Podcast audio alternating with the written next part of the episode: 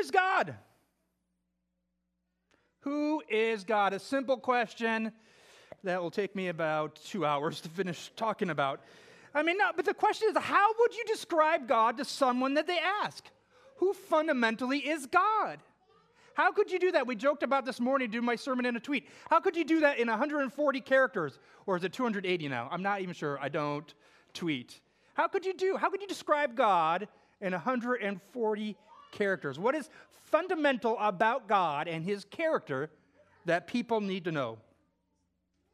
Last week we learned about in the Heidelberg Catechism that our only comfort in life and death is the knowledge that we are not our own, that we belong to God.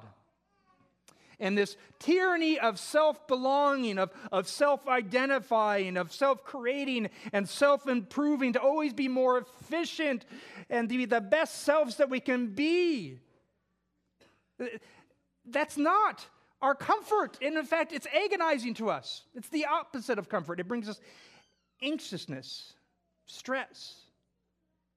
And perhaps instead of navel gazing and looking inward to find, instead of finding our true self and figuring out where we belong, perhaps we should look to the one to whom we belong. Who is he? Who do we belong to, and who is he? So maybe the question should be not how we would describe God, but how would God describe himself? Or how does God describe himself? And who does he show us he is? Well, let's turn to God's word in Exodus 34. If you have your Bible, that's great. Turn it. We would love to have your Bible. There's Pew Bibles in there too. It will be on the screen. I love having a physical Bible. Exodus 34 1. It's after Genesis. The Lord said to Moses, Cut for yourself two tablets of stone like the first.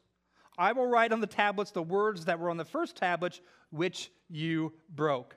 So, just a little bit context here, right? So, uh, initially, uh, Moses went up on the top of Mount uh, Sinai, and God gave him the tablets and wrote on them, and everything was all given to Moses and gave him the Ten Commandments, the law, written. And while he was up there for 40 days that God was instructing them, I mean, that seems like a long time to get 10 laws. That could be done really quickly. But 40 days he was up there, and while he was up there, the rest of Israel got a little stir crazy.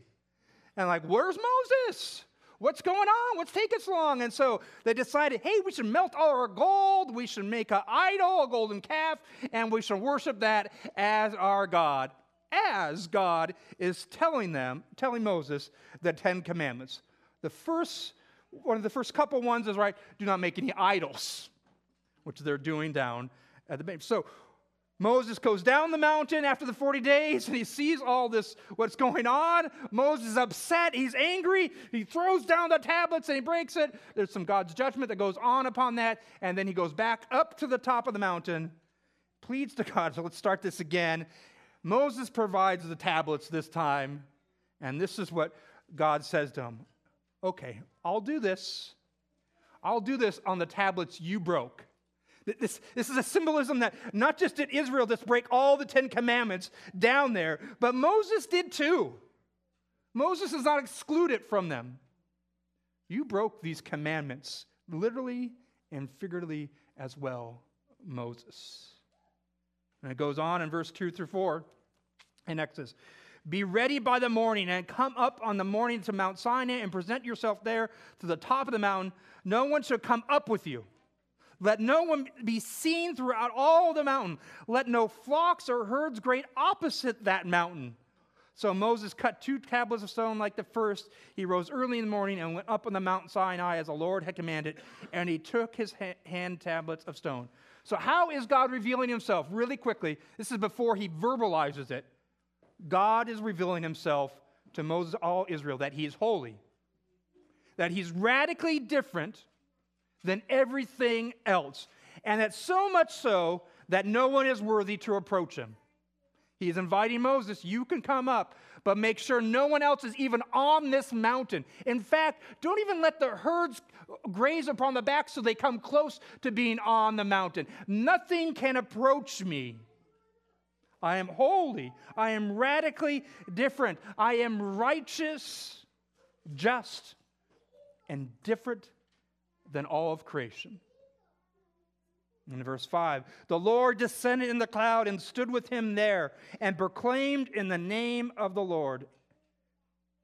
God just said, in a, in a way, he just revealed himself as holy. And now, as God invites Moses up, God reveals himself as personal, intimate. He is not distant or cold. He invites Moses into relationship. He invites him to see him as anyone can see him on earth, right? The, the tails of his robes at best. He invites to be in a personal relationship with Moses. God is not distant. And then verse 6 the Lord passed before him and proclaimed, The Lord, the Lord, a God merciful and gracious, slow to anger, abounding in steadfast love and faithfulness. Did you hear it? The Lord just described himself. He says, This is who I am. And the first thing he says is, the, he repeats his name, the Lord, the Lord. That, that word Lord there is actually his personal name. When Moses asked him, when he first got introduced to him at the, at the burning bush, Moses asked, Who should I say sent me? He says, I am who I am. It's Yahweh. This is, the, this is his name, the Lord. I am, and he is. It, literally, God's name means I am, and everything in comparison is not. But the repetition of this name, this is a, a Hebrew way of saying, of, of, of drawing endearment. It's like saying, Dad, I'm your father, Father. I'm your, I'm your Lord, Lord.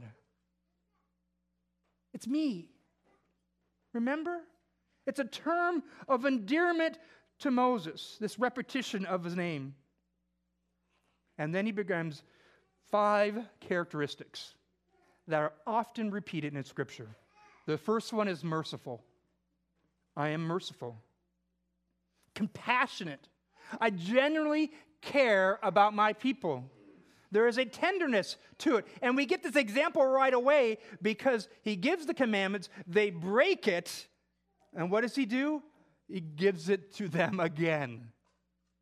He is merciful, has compassion for his people. And the second one, he says, I am gracious. What is grace? He goes, he goes radically beyond mercy and care. He does things, people, in which they do not expect and they do not deserve. He goes beyond. What I often tell people, particularly at funerals, is God is more gracious than you can ever imagine. And when we think of God as gracious, but he is more gracious and generous than you and I could ever hope for and ever imagine. Tim Keller said this You are worse than you think you are, but also far more loved than you feel you are. And just to put this on the, on the spectrum of this linear thing, like we are bad, and uh, like you may know, eh, I'm not so good. But the reality is, you are worse than you think you are. So you might you might have actually a terrible self-esteem and think you're just absolutely miserable. Well, guess what? You're worse than that. And you might actually think, "Hey, I'm pretty good." No, you're probably worse than the person that thinks they're worst. And there's a spectrum and it goes on. You're worse. But in the reality, in conjunction with that, you are more loved than you can ever imagine. It's not like, okay, I'm here, I'm that bad, and so I'm this loved. No, the love is infinite. The love, the, you are more loved than you can ever possibly understand by God. This is what we need to teach more and more. It, it doesn't negate this, but it's the reason why God does something about this because he loves you more than you could ever realize. God is merciful, he is gracious, and he is slow to anger. May that be so in my life. And God is patient. He is long suffering. I don't know how, have you ever clocked or timed how long suffering you are? Like, how long will you endure the annoyance in your life? How long will you endure that particular family member or that particular sin or uh, the, the clerk across the counter? How long will you endure the incompetence? A minute? Two minutes? Ten years? God is long suffering with his people. As you read the story in the Bible, you're like, whoa, this is a long suffering God. And he is slow to anger. He is patient with less than satisfactory behavior. And isn't that a nice way of saying what our life is? He is patient with you. God is merciful, He is gracious, He is slow to anger, and He's abounding in steadfast love. It is overflowing in Him. This is a love that is on this spectrum that is immovable it's a choice that he makes, and it does not waver. God doesn't flip flop in his decisions. He chooses to love because it is his very character. That we talk about this often when we talk about the trinity the foundational understanding of god in, in christianity. Because of the trinity is god is love. God eternally loves the son. The son eternally loves the father. And because of this love he gives, God eternally loves his people. He's abounding in steadfast love, merciful, gracious, slow to anger, abounding in steadfast love, and then faithfulness. God is a promise keeper. I don't know if you watch The Office or not. It's a little harder nowadays that's behind a paid wall. Uh, but uh, there's this episode in The Office called Scott's Tots. And so Michael Scott in this, uh, uh so when these children were in, 10 years ago when they were in elementary school, he made a promise that he couldn't keep. And he said, I'm going to pay for your college if you graduate. And of course, 10 years later, it comes and they're graduating. And of course, you know, he's middle management. He can't pay for himself to go to college and he has to pay for all these kids. And so then he has to come because they're going to celebrate him. Here's the interesting thing I don't know if you watch The Office or not, but it's, it's a pretty cringeworthy kind of humor because it relates to a lot of circumstances in our life. But here's the thing statistically, this episode is the most skipped. And they've done a study on it because it relates more closely to who we are as people. It is the most cringeworthy episode, even though it's absolutely hilarious. Because here's the thing we make promises all the time that we break. Things come of our mouth, and we violate them and break them all the time. And Michael Scott says in this episode, it says, I've made some empty promises in my life, but hands down, that was the most generous. Yeah. And that begins to describe a lot of the promises we make. Really generous, generous promises that we will break. God is not like that. God makes promises that aren't empty. You see, by the very nature we learn from the very thing uh, about God in Genesis is that God speaks, and what he speaks happen. What God wills, it happens. This is his very power that he can do whatever he wants and what he wills happens, and it always happens. God makes promises in scriptures, and he makes promises to you and I, and throughout the scripture, it shows how those promises are kept. And so we know that the ultimate promises will be kept because he is a promise keeping God. And he is generous, more generous than you and I can imagine.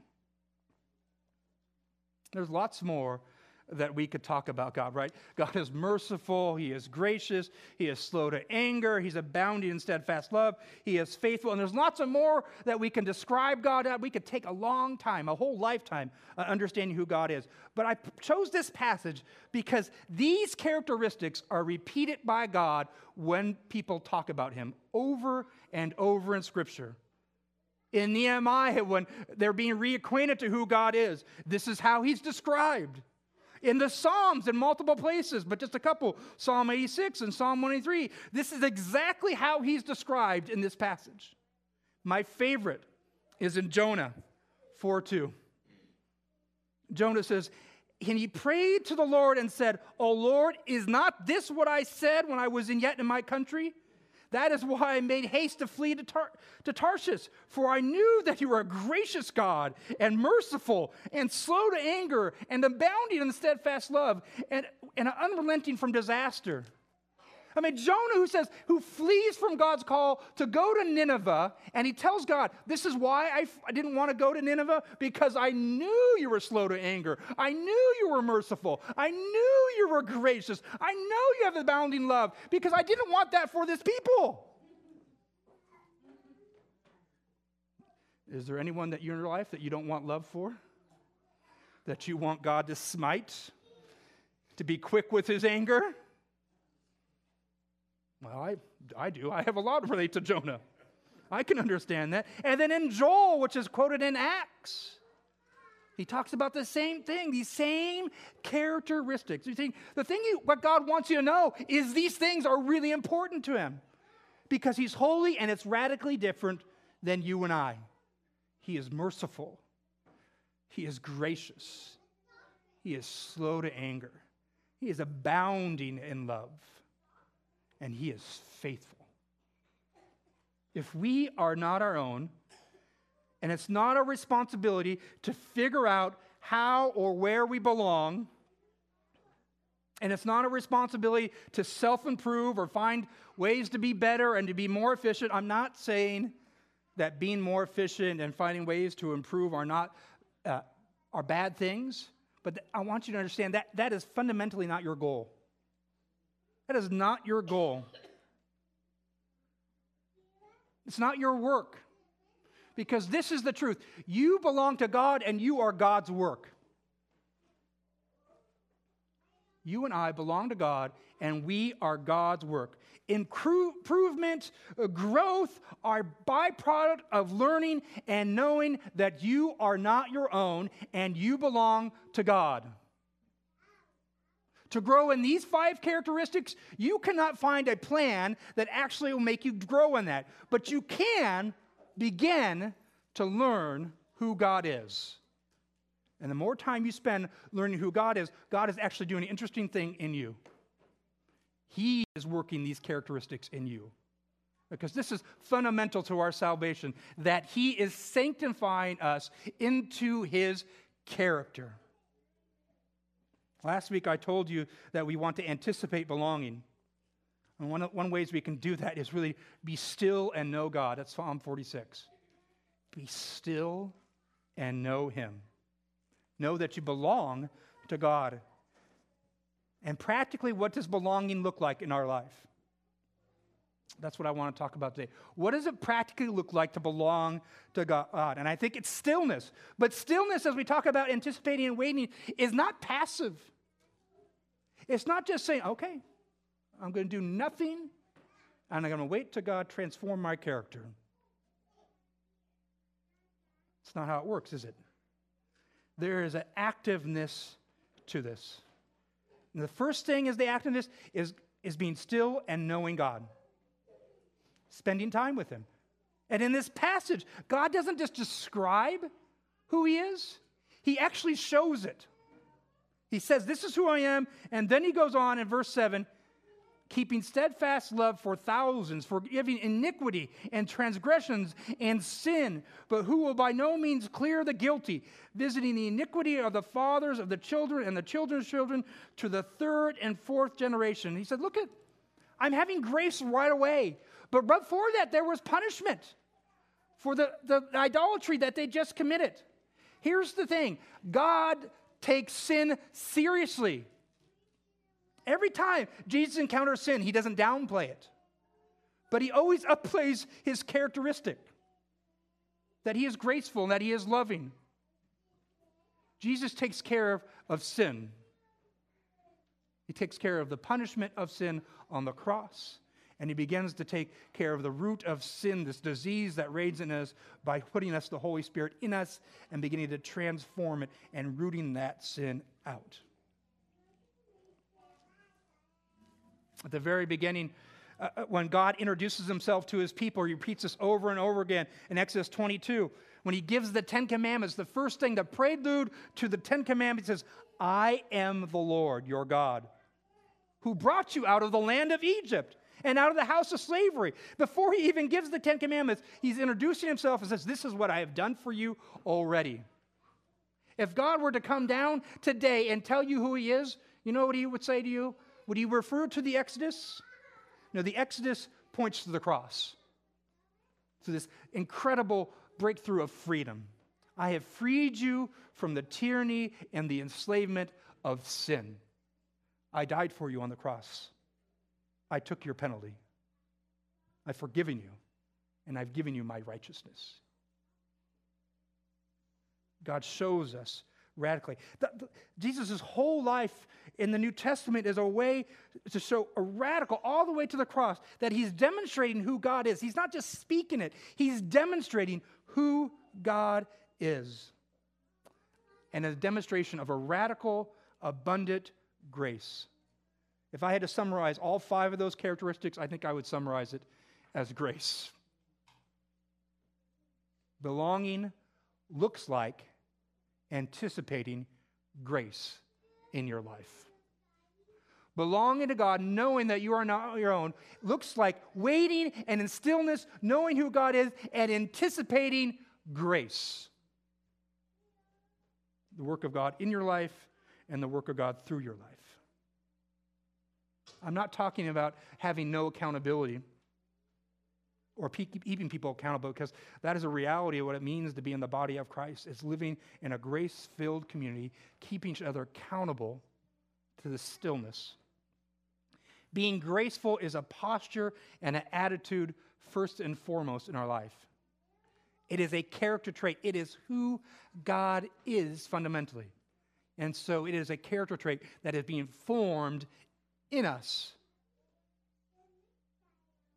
The fundamental purpose of the church on earth there's a couple ways you can start. First of all it's evangelism. It's, it's telling people who god is which means we need to know who god is. We need to be still so we can express that. It means we need to act that out the character of god but also the other primary thing is that word sanctification is to the primary way in which god works the holy spirit is through relationships in the body of christ God is going to build his character in you through the body of Christ living out together, keeping each other accountable and keeping others accountable. I'm not talking about pointing things out, push and pull, but I'm talking about living life together, learning who God is together, and encouraging each other in that journey.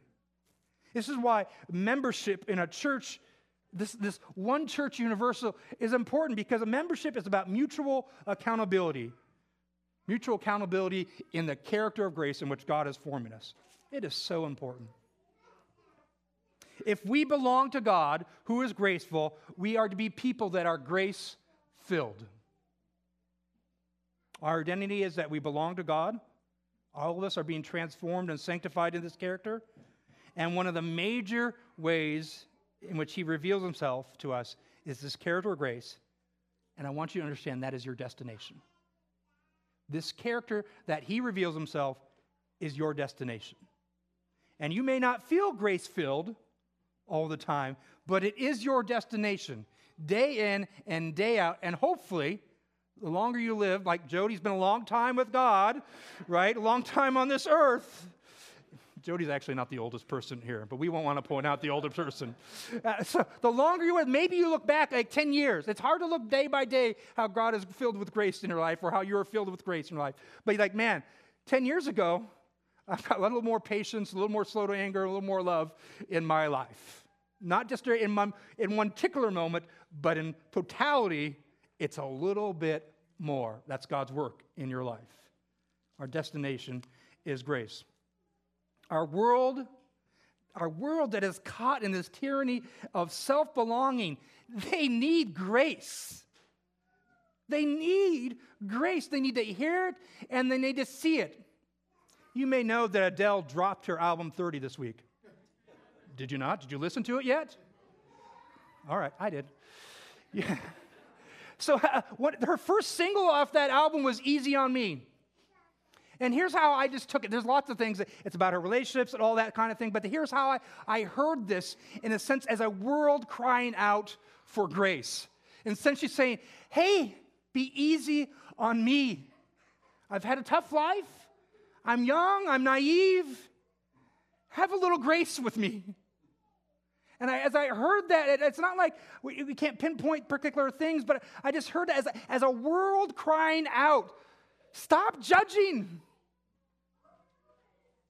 Have some grace. Have some grace with people around you. What would grace look like in our lives? And I don't want to trivialize God's grace in your life and in my life, but I want some from practical ways in which it might look like in our lives. I think one way is to think the best of people. Start with your thoughts. Don't have bad faith judgments on them. Assume the best about who they are and their motives. You know that person that's driving slowly and hindering you on the streets? Assume they're actually not out to block you.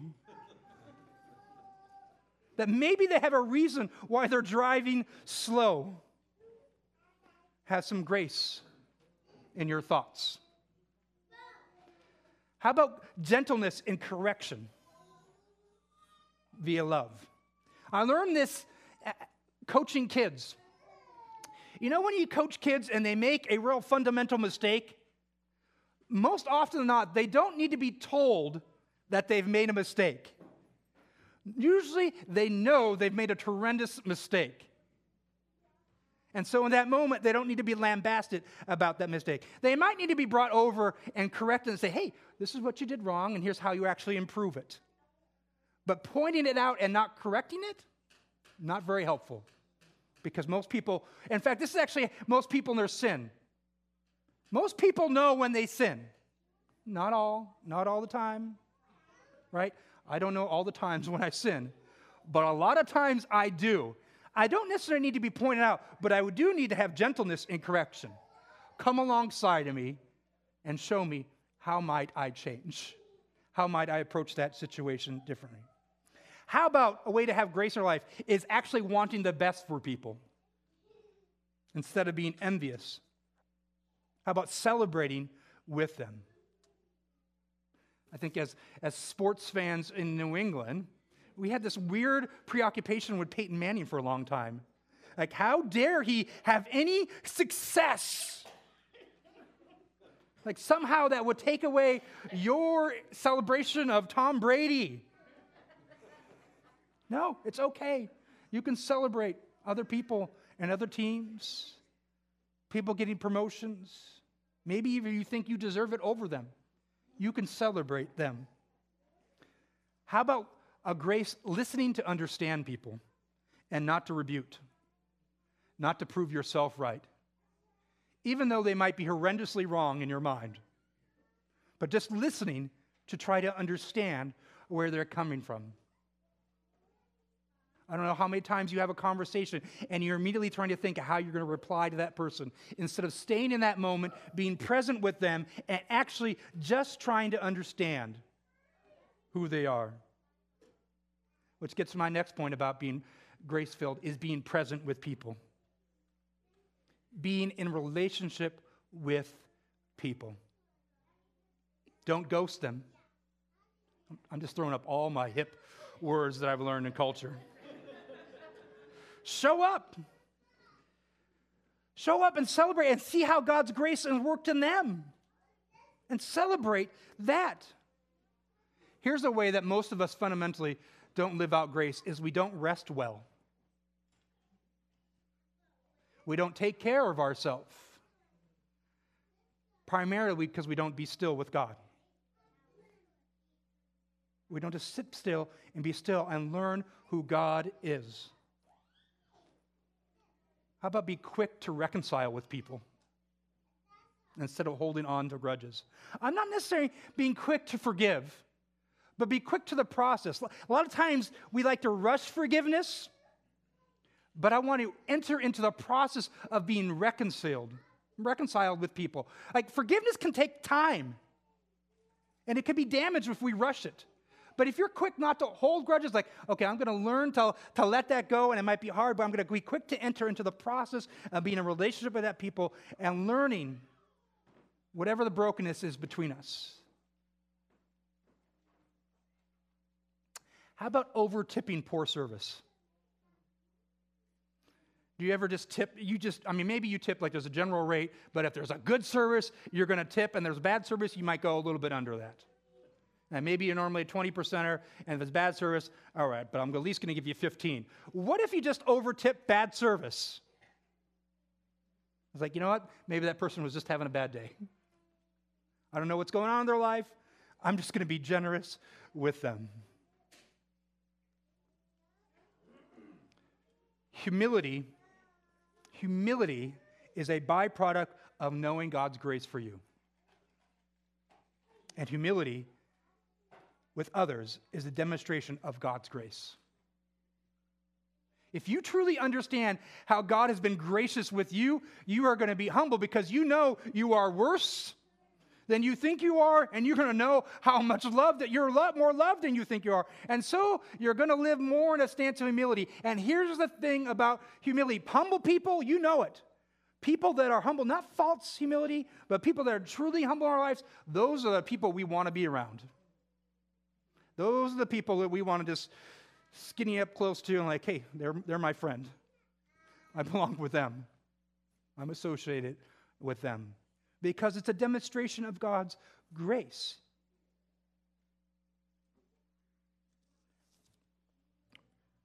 Remember, people don't deserve your grace. That's the definition of grace. People don't deserve it. You don't deserve God's grace. But this is a character in which he is, is giving things that which you don't deserve and don't belong to you, God gives. And that's what we do with other people because that is the character of God being intertwined into us. You and I are going to need grace in giving grace. Because you and I are going to fail at giving grace to people. This list that I just gave, you're going to go out and you're going to fail miserably. It's, it's more of exhaustive list than grace, but you're going to fail at giving grace. You may have heard of Yoda, right? Yoda is famous for a line do or do not, there is no try. We've heard this line, right? Well, here's the thing about Yoda he is miserably wrong in this statement. And if you actually watch the whole series, he's actually miserably wrong about most things. I know he may think he's cute and adorable, but he actually gets almost everything wrong in his life. Go watch Star Wars and tell me about this. I'm telling you, it's everything he wrong he gets. He's a terrible character. yeah. In, in some way, I mean, he's actually a monster and actually a huge villain in this series. I'm telling you, go watch it. It is. He gets almost everything wrong. Don't follow Yoda. But here's the thing it's not about do or not. The only thing there is is trying. And I'm not trying about half hearted trying. I'm talking about really trying because you and I are going to fail at this. We're going to fail at grace because this is who we are. There's sin ingrained in, in us, and we're fighting this. But God still stands to stand up and try again because He's long suffering with us. He is patient with us, and He loves us. Try grace again. Try to live it out again. You are not responsible for your self identification. You are not responsible for your self improvement. You are not yourself responsible for your self belonging in this world. You belong to God.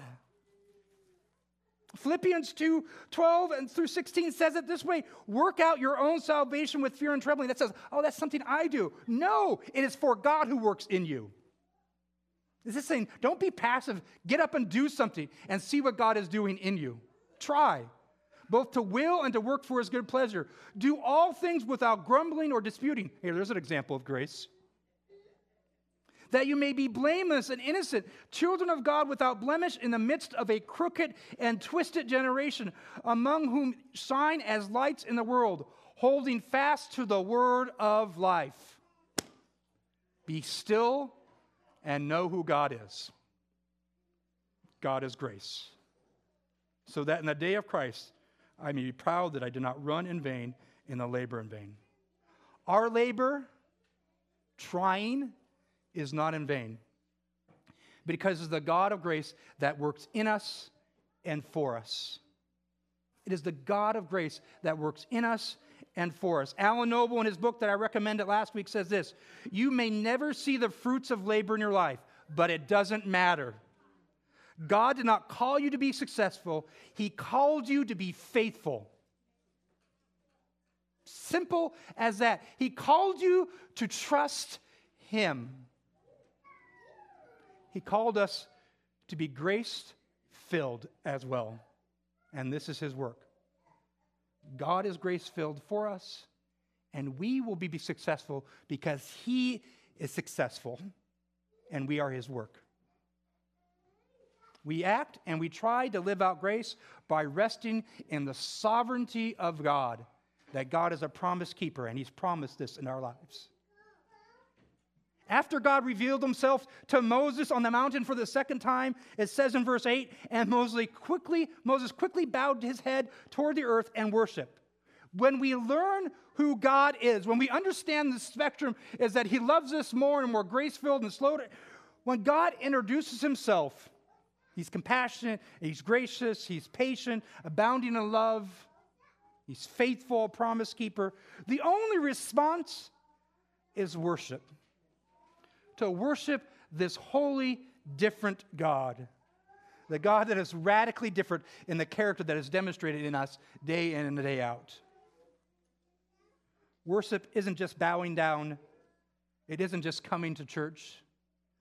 It's about giving your whole life o- over and understanding that you are not your own and that you belong to Him and He purchased you with a price. I'm not sure what stops you from living out grace. I am sure.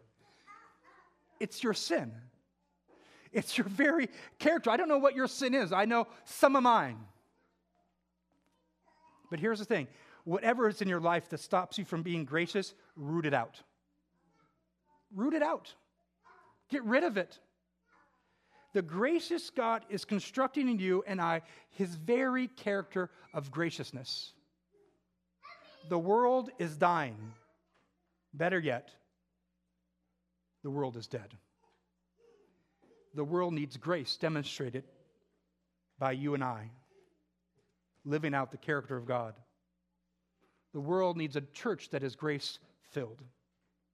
They need us to be easy on them. We need each other to be grace filled as well. Don't be Jonah. Don't be Jonah. You see, when we live out grace, the world will begin to understand fundamentally who God is. And we want them to know who God is.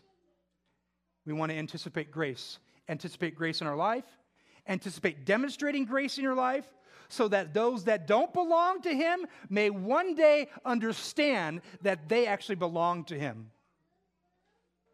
And that that character of grace is a character that's going to be formed in them we will anticipate being eager, awaiting, being still, and knowing. We will anticipate grace, a God that has worked for us, in us, and through us.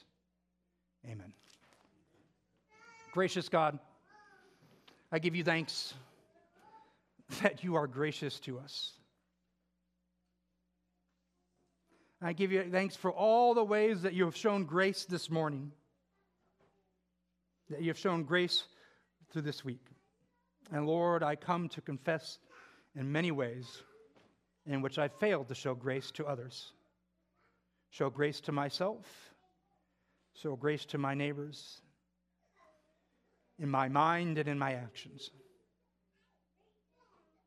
Lord, help us to identify those things where we lack that kind of compassion. Let us not be stingy and withholding but let us be giving because we love. Lord, we are your people, and we belong to you. We thank you for your grace. We pray this in Jesus' name, and all God's people said,